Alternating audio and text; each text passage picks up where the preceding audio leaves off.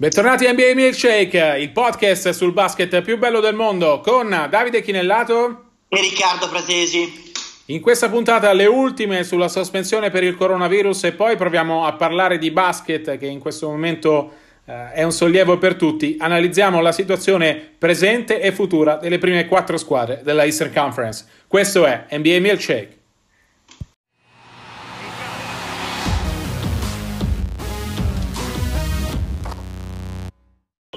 Tutto fermo in NBA, lo sapete, tutto fermo da mercoledì 11 marzo, da quando la positività di Rudy Gobert ha fatto uh, innescare uh, all'NBA la soluzione che nessuno si auspicava di dover usare uh, solo una settimana fa, sembra passato davvero un'eternità, ma una settimana fa la situazione era che l'NBA stava valutando, era praticamente decisa a giocare a porte chiuse per combattere uh, l'emergenza Covid-19, invece la positività di Gobert, a cui poi sono seguite quelle di Mitchell e di Christian Wood di Detroit, ha fatto scattare uh, la sospensione. Siamo tutti orfani del basket più bello del mondo, a cominciare dagli stessi giocatori che trovate uh, sui social network impegnati nelle situazioni più disparate, da Yannis Antetokounmpo che gioca a scacchi con la fidanzata a Trae Young che improvvisa un point contest in casa uh, usando i calzini. Siamo in una situazione, Riccardo, di assoluta incertezza in cui il commissioner Silver aveva parlato di una sospensione di almeno 30 giorni. Più passano però uh, le giornate, più sembra improbabile che l'NBA riprenda ad aprile. Uh, gli ultimi rumors dicono di una sospensione che dovrebbe durare, ammesso ovviamente che l'emergenza finisca, almeno fino a metà giugno, se non fino alla fine. È una situazione in cui le franchigie NBA rischiano di perdere almeno 500 milioni di dollari se la stagione eh, dovesse essere cancellata o se comunque eh, non si giocasse più a porte aperte.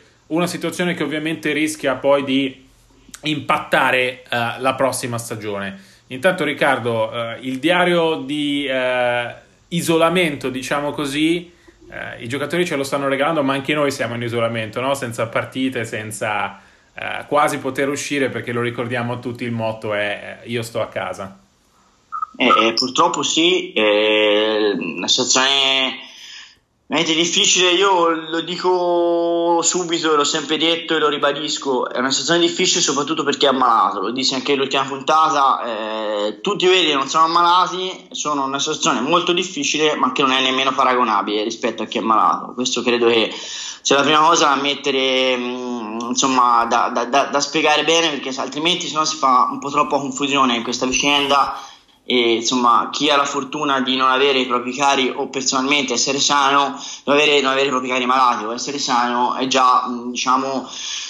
tutti i sacrifici che fa sono sacrifici relativi rispetto a chi è stato colpito personalmente da questa pandemia. Sul resto, ti dico, eh, è una situazione molto difficile perché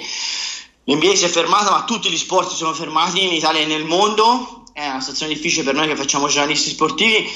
è una situazione difficile perché lo sport in un momento di grossa difficoltà, diciamoci la verità, eh, ritempra gli animi e gli spiriti. Questa è una cosa che insomma purtroppo eh, nel bene o nel male, no? pane e circense è sempre stata così. Eh, insomma lo sport eh, accomuna centri sociali ricchi, poveri, giovani, vecchi. E, e purtroppo av- cioè, avrebbe fatto tanto comodo a tutti potersi appassionare, emozionare, disperare e, e, e, e, entusiasmare con lo sport e soprattutto eh, con l'NBA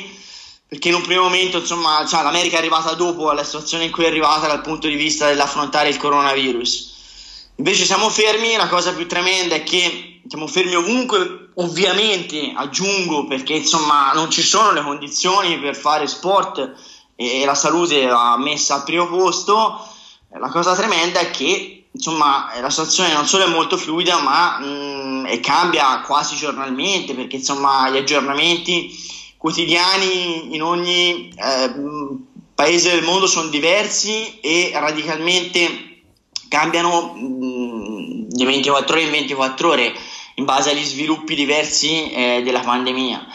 Eh, cosa, la cosa difficile da capire è soprattutto insomma, essere eh, completamente allo scoglio quello che succederà. Se ci fosse una data di ripartenza sarebbe più facile per l'NBA, per i giocatori, per gli addetti ai lavori e ovviamente per gli appassionati nel caso specifico.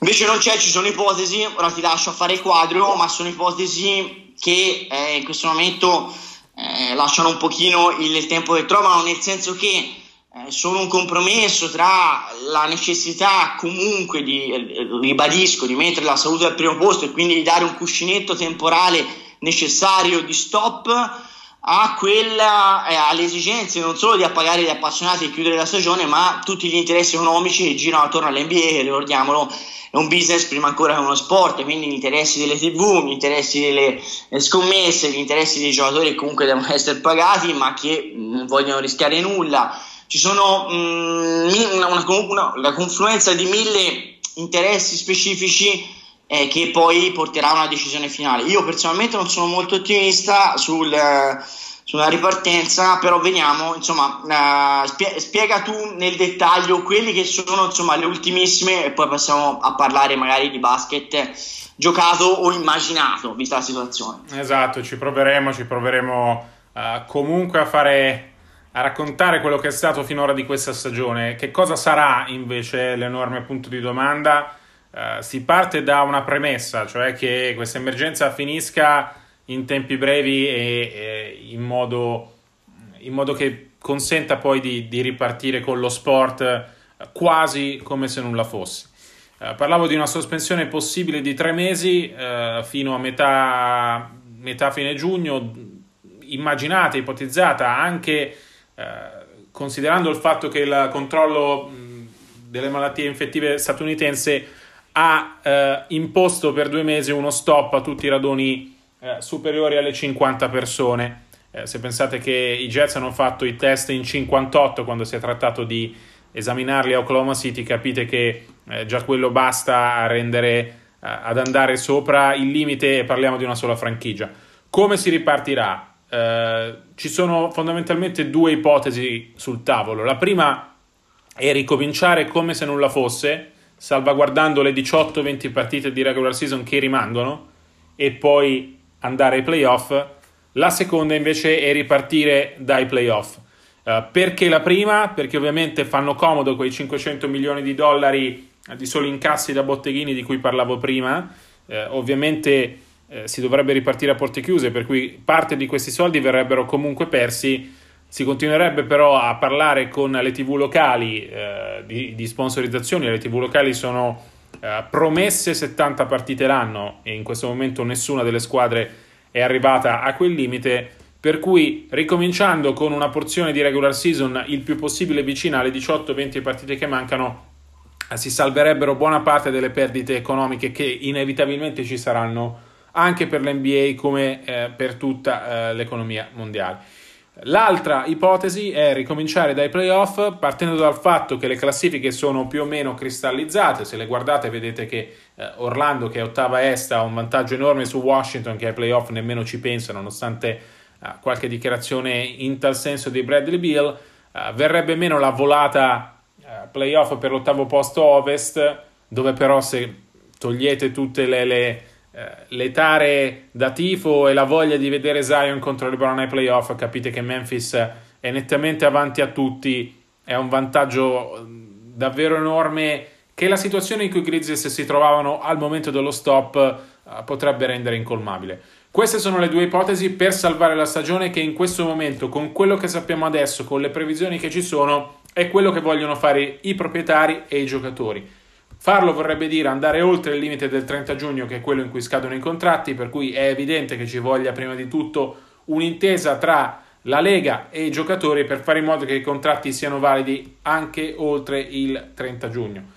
La grande sacrificata di tutto questo discorso sono le Olimpiadi, ammesso che si facciano ovviamente, il Giappone spinge assolutamente per farle, il primo ministro giapponese ha parlato di un impegno di tutti i grandi paesi del mondo a fare le Olimpiadi quando previsto, ricordo che comincerebbero il 24 luglio, però ecco, la priorità dell'NBA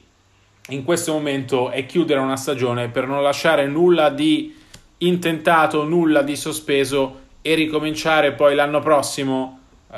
con uh, la, il 2019-20 disputato, con tutti i tasselli in ordine, con la free agency e con una stagione eh, che ci auguriamo il più normale possibile. Questi gli ultimi aggiornamenti, va ovviamente ricordato, come diceva anche Riccardo, che la situazione è in rapida evoluzione e che gli Stati Uniti sembrano arrivare solo in questi giorni all'inizio di quell'emergenza che purtroppo noi in Italia eh, conosciamo molto bene.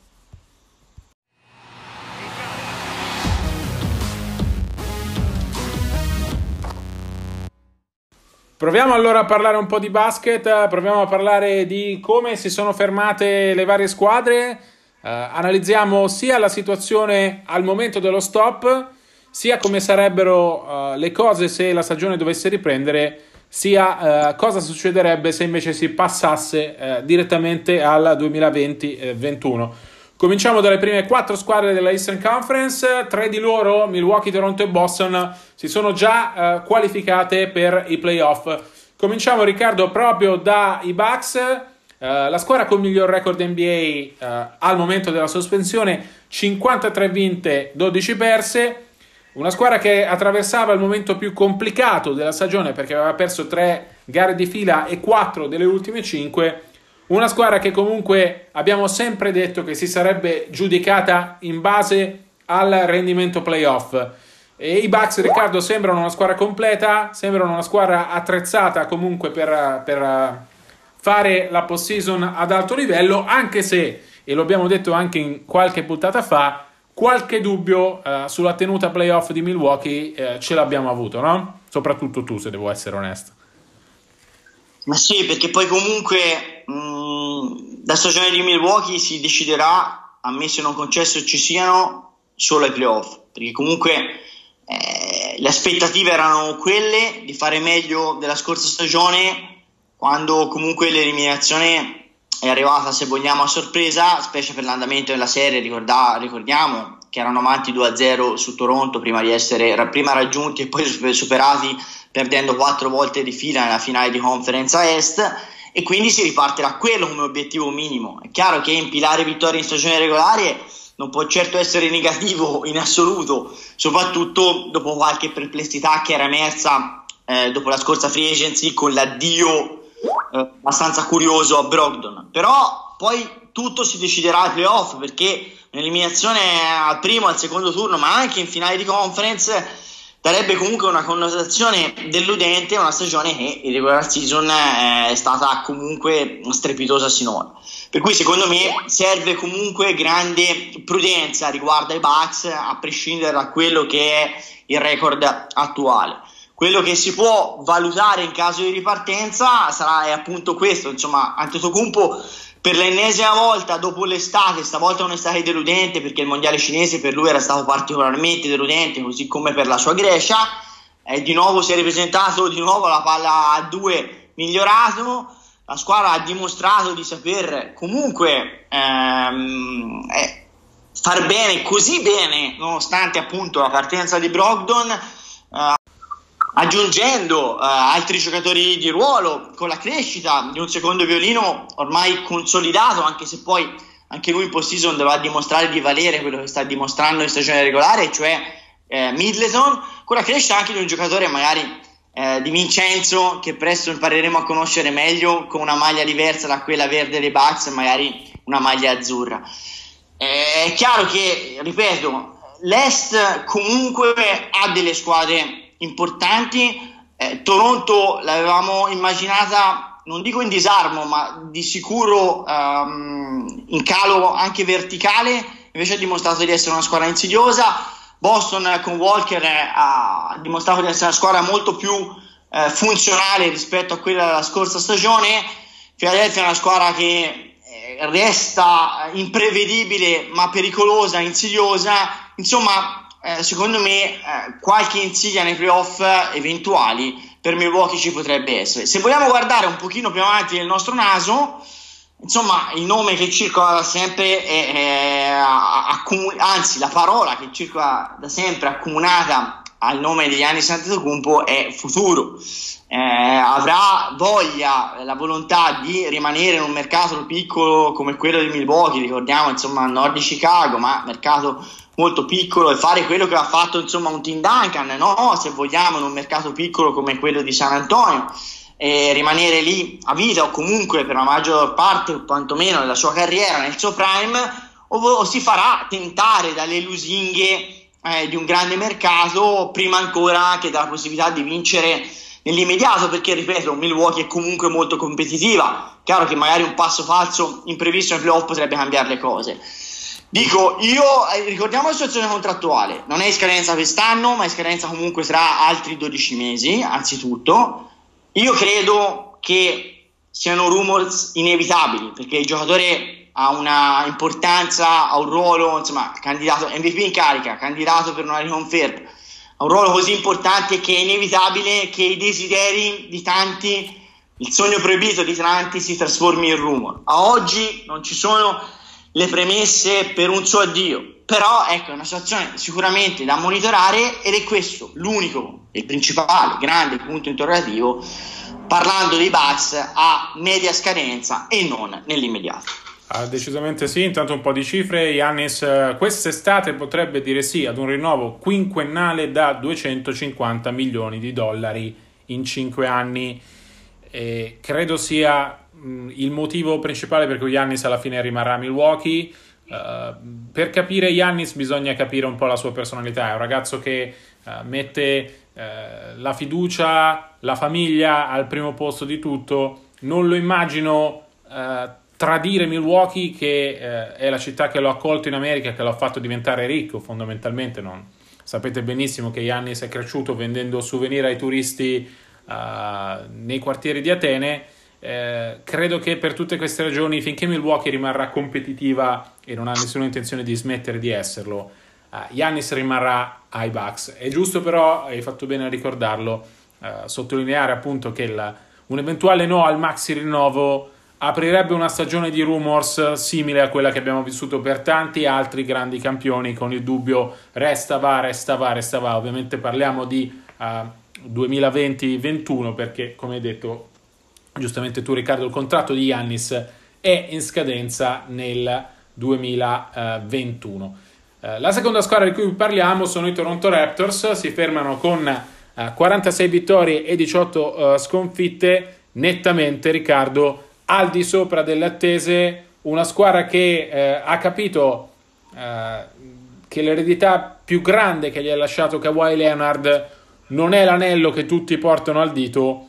ma è questa fiducia eh, reciproca che tutti hanno. Me l'ha raccontato anche Sergio Scariolo eh, durante la pausa dello Star Game quando i Raptors marciavano eh, con 15 vittorie consecutive. La vera differenza quest'anno è la fiducia reciproca. Eh, mi diceva Scariolo, tutti si fidano l'uno dell'altro. Uh, tutti sanno che se qualcuno sbaglia non lo fa per eccesso di egoismo, ma lo fa uh, per eccesso di generosità, lo fa semplicemente perché vuole aiutare la squadra a rendere al meglio. E questo gruppo, eh, questo gruppo Raptors ha già fatto secondo me tantissimo. Il secondo posto eh, a est è difendibile, eh, soprattutto se si dovesse riprendere con una versione un po' più corta della regular season. E come mi ha ricordato Scariolo, i Raptors si sentono costruiti per i playoff, sanno come si vince perché lo hanno fatto l'anno scorso e proprio l'esempio dell'anno scorso eh, era quello che li faceva essere più ottimisti in chiave post-season. Tu come li vedi i Raptors, Riccardo? Di nuovo, sono un grande punto interrogativo in chiave playoff perché l'anno scorso eh, c'era l'ombra lunga di Kawhi Leonard che li ha letteralmente trascinati ed era un po' il salto di qualità che avevano fatto rispetto agli anni precedenti quando c'era De Rosan, ottimo giocatore ma ovviamente di una statura completamente diversa e certo minore rispetto agli anni Sant'Etocumpo. Per cui senza Leonard va capito quali possono essere gli appigli nei momenti determinanti delle serie playoff che eventualmente dovranno trovarsi ad affrontare. È chiaro che hanno mh, dei giovani che stanno crescendo tantissimo, Sakam l'abbiamo visto insomma, mh, convocato al, um, allo Star Game a Chicago, ci sono altri giovani che stanno crescendo, Van Vliet, Powell, uh, OG Anunobi, sono giocatori comunque che garantiscono anche un core e un futuro, però poi va capito se ai playoff sono già in grado di fare la differenza oppure se magari insomma, servirà eh, l'esperienza degli Ibaka, dei Gasol, dei Loauri, dei vecchi Volponi che magari mh, forse non sono più nel prime ma hanno quella leadership e quella eh, carisma da veterani che può servire nelle partite di playoff. Per me sono una grossa incognita perché, ripeto, eh, in assenza di Kawhi ai playoff avranno molto da dimostrare, anche se sono d'accordo con te, eh, credo che quello che dice mm, Scariolo sia assolutamente condivisibile, al di là che lui ce lo racconta da dentro, insomma, vedendo sicuramente il bicchiere mezzo pieno, ma io credo che anche da terzi possa essere condiviso, nel senso che mh, mm, avendo vissuto insomma, le epopee de, degli Spurs e dei Warriors da, da beat eh, rispetto a invece ambienti disfunzionali come quello dei Kings e dei Wolves, posso dire che la cultura vincente, la mentalità vincente, la certezza che ti dà aver vinto è, un, è, un, è, un, plus che non ritrovi in una statistica o in un numero, ma che poi fa molto la differenza all'interno di un gruppo vincente su un parquet di basket. Guardando al futuro invece Riccardo, la pietra miliare della franchigia c'è già, Pascal Siakam è stato eh, rinnovato con un ricchissimo contratto ad inizio stagione, sotto contratto c'è anche Kyle Lowry che in questo momento è considerato il miglior Raptors di sempre eh, al di là del, del, valore, del, valore, in campo proprio per quello che ha dato la franchigia nei suoi anni. Sono in scadenza Margasol, Serge Ibaka, Fred Van Vliet sarà il grande punto di domanda eh, della free agency quando ci sarà. Eh, probabilmente comanderà una, un rinnovo molto molto ricco, è un giocatore che ha dato tantissimo ai Raptors eh, negli ultimi anni. Diciamo che Toronto ha l'ossatura della sua squadra, dovrà rifarsi eh, un po' il look eh, come, come role player e come panchina. Eh, la terza squadra della, della, nostra panoramica sono ovviamente i Boston Celtics, come le prime due già ai playoff, uh, 43 vinte, 21 perse al momento dello stop, una squadra altalenante nelle ultime partite, ne aveva vinte appena due delle ultime sei, ma con un fenomeno finalmente esploso come Jason Tatum, primo star game in carriera a Chicago, garanzia uh, di futuro ma anche di, di, presente e una squadra che si sente più da playoff che da regular season. Assolutamente sì, uh, ma Sao Boston è una squadra secondo me che molti sottovalutano ancora. Io voglio essere sincero, sono abbastanza ottimista per Boston, nel senso che secondo me è una squadra che eh, nel momento in cui ai playoff le rotazioni si accorciano, eh, spero di essere chiaro su questo, cioè si passa a rotazione di 10 giocatori, 11 addirittura in regular season per comunque eh, come dire, diluire, risparmiare le stelle e ehm, permettere loro di non arrivare sfiancate alla post season. A playoff giocano i migliori e secondo me i migliori di Boston sono molto buoni Chiaro che è una squadra corta, una squadra con massimo 7 giocatori affidabili, se proprio vogliamo dire che oltre a Smart vogliamo trovare un lungo della panchina che magari per alcuni momenti tipo Canter può dare almeno in attacco quei 10-15 minuti di grande qualità offensiva. Poi secondo me c'è poco altro, però paradossalmente avendo i migliori giocatori, che secondo me quei 7 buoni sono buoni, eh, ai playoff possono veramente fare la differenza, considerando anche che hanno un paio di giocatori che secondo me rispetto a Toronto, che per esempio voglio vedere se Siakam da primo violino può fare la differenza a playoff, perché un conto è farla da secondo o da terzo, un conto da primo. Io credo che la crescita esponenziale dei due ragazzi, Tatum e Brown, e la, la certezza di un, di un Kemba Walker ai playoff possa far bene per Boston. Qual è l'incognita di Boston nell'immediato? Il centro, insomma abbiamo parlato, dai si sta facendo benissimo il tedesco, però rimane insomma non una soluzione ideale come lungo, soprattutto come lungo difensivo, parliamo di difesa che difenda il ferro, che dia una sorta di intimidazione e che protegga dalle scorribande al ferro degli avversari, ecco,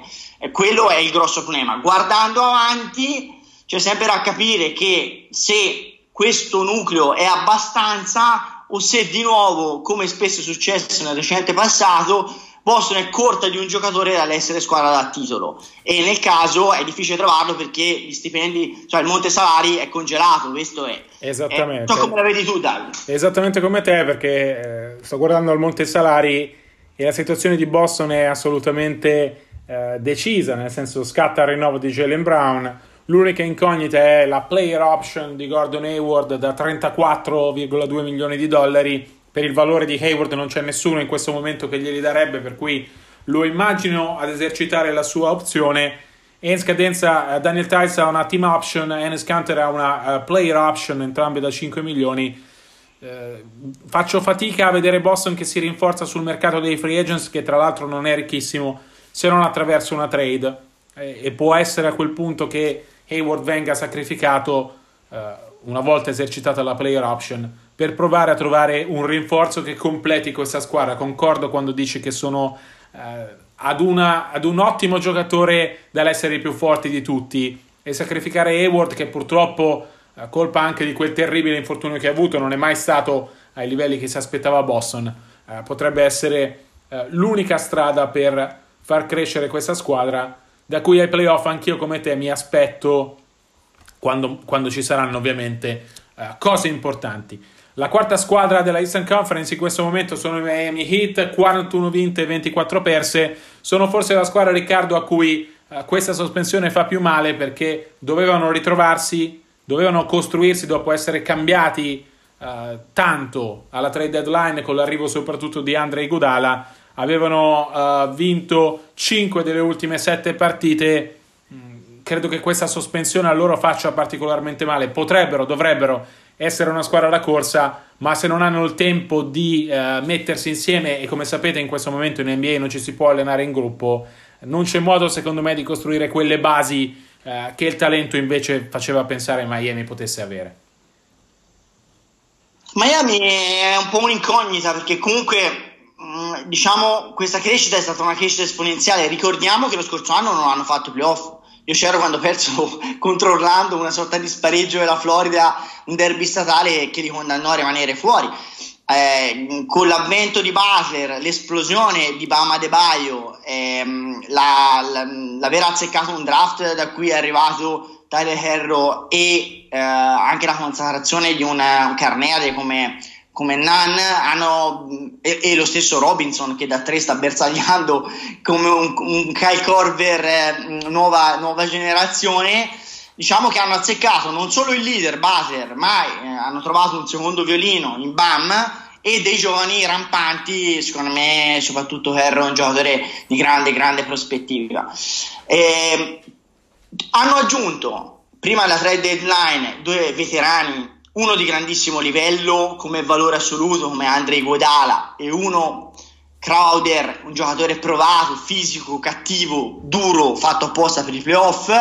proprio per provare a vincere subito, per non pagare il dazio, lo scotto dell'inesperienza sono da provare perché è una squadra che era già stata rivoluzionata all'inizio, ha funzionato, è stata di nuovo cambiata quando l'ingranaggio funzionava. È sempre pericoloso toccare un giocattolo che funzioni perché improvvisamente potrebbe incepparsi, no? Eh, perché comunque ci sono degli ego, delle rotazioni che cambiano e degli ego che vengono eh, toccati da, da, da, da, cambiamenti, anche dei minutaggi, onestamente, dei ruoli in squadra.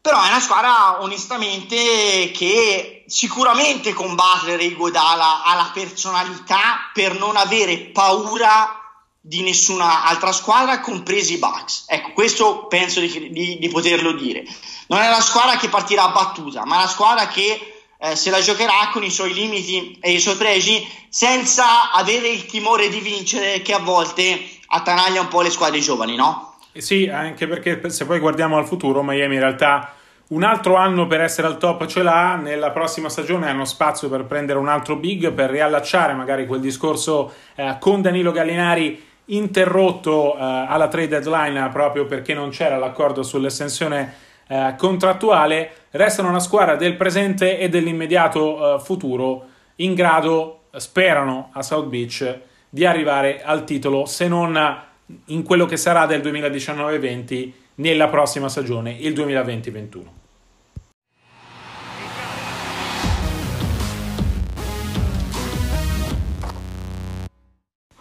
Si chiude qui la puntata numero 23 della seconda serie di NBA Milkshake. Noi vi ricordiamo che per tutti gli aggiornamenti 24-7 ci trovate sui nostri account Twitter at di Chinellato at rprat75 noi eh, vi ricordiamo anche che le musiche sono di Cocchia e vi diamo appuntamento, stavolta non a martedì prossimo, ci stiamo organizzando in, eh, in questo momento di mm, pausa di coronavirus, vedremo quando organizzare i prossimi appuntamenti. A presto e buona NBA!